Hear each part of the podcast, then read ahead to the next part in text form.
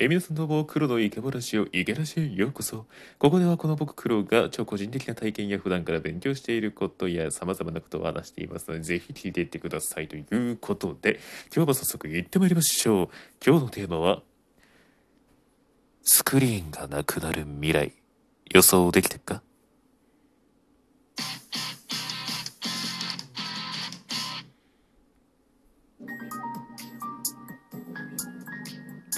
イケラジ。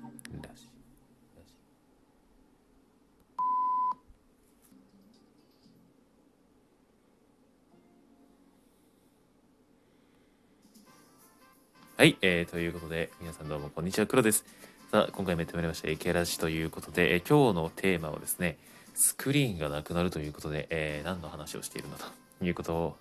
気に聞いている方は思ってますけども、これね、あの中田敦彦さんがYouTube でやってましたにせんさんじゅうねんの未来予測ということで、その中でね、あのー、いろいろ話してましたんで、まあ僕もそうなるだろうなそうなるだろうなっていう未来がちょっとあったので、これをねちょっと一部取り上げて話していきたいと思います。その本の紹介をしている中田敦彦さんのその紹介をするというね何やってんだみたいな、紹介の紹介をするみたいなね、もうよくわからんことになっておりますけど、ぜひ聞いててください。えー、ということで、スクリーンがなくなる未来ということで、あのね、今皆さんスマホお持ちでこのラジオを聴いてる方がほとんどだと思うんですけれども、このスマホ、これがまあスマホは残っていきそうな気がしますけれども、テレビという媒体、スクリーンという媒体がまあ今後なくなっていくんではないかということを言われてました。まあ僕もねやっぱりそう思っていて、いずれものってなんかなくなる運命にあるのかなっていうのもうすうす気がついていて、非物質化っていうらしいです。そういうのを固く言うと、ええ、その非物質化っていうのは何て言うんでしょう、その、まあ、その中田敦彦さんも紹介してたのが、例に挙げてたのがそのデジカメ、そのデジカメとかね、そういうデジカメっていうカメラがあって、その物質というかそういうものがあのスマートフォンに取って変わった、 そ, そのカメラというスマートフォンのカメラっていうのに変わっていって、いずれそれも、まあ、なくなるのかな、これはどうやってなくなるか分かりませんけども、こう物がなくなっていく、デジカメというものがなくなって、い ず, いずれもうなんか忘れ去られるみたいなね、そうい う, こう段階を踏んでいるらしいです。いろんなものは昔あったものでも今なければ自分たちは想像できないように、そうないものはないということで、スクリーンもなくなるんじゃないかっていうのを言われてまして、これは皆さんどう 思, 思うお思いでしょうか。スクリーンがなくなると言われてね、そうあのだからテレビとか映画とかもまあYouTube と Netflix に取って代われるっていうね、まあ確かにそれは確かになっちゃいそうだなと思ってて、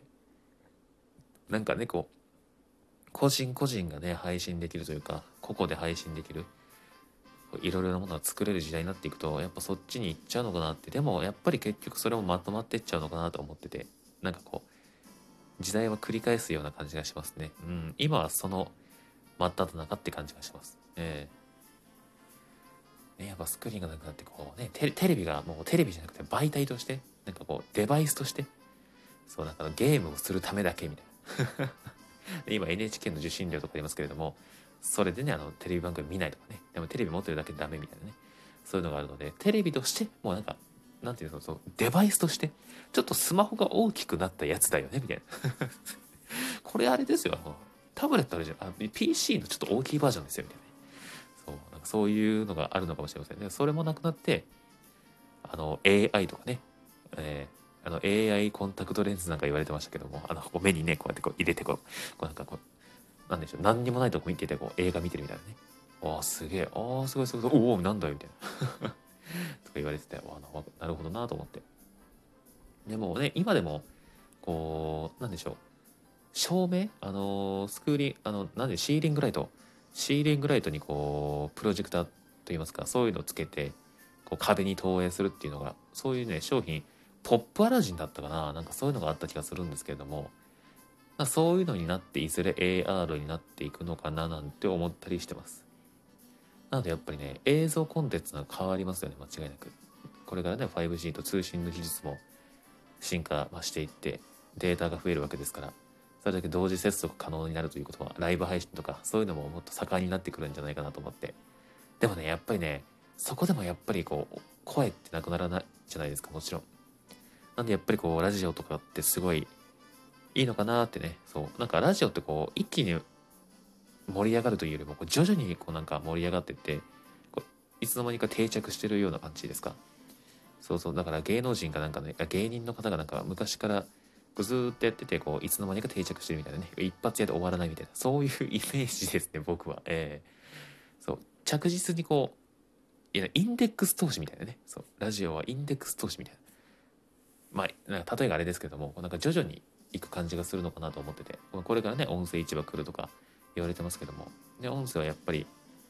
これからのキーポイントになるんではないかなと思って、クラブハウスとかもね最近来てるようですから、それなんかもねぜひまあ招待されたらあれですけれども、僕はこうやって何かを声でね皆さんにこう癒しと学びとかそういうのをお届けしたいなと思ってこうやって配信してますので、ぜひよろしくお願いしますということで、えー、今回はですねスクリーンがなくなる未来にせんさんじゅうねんの未来予測という中田敦彦さんの本の紹介の、えー、まとめを紹介するというね、えー、もうよくわからん、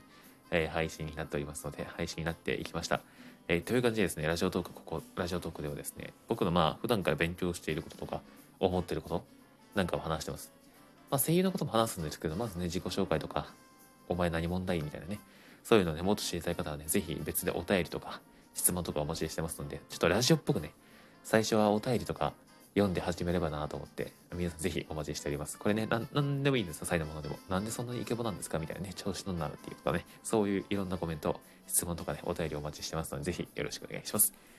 というわけで、えー、本日はここまでとなります。また皆さん次回お会いいたしましょう。クロでした。ありがとうございました。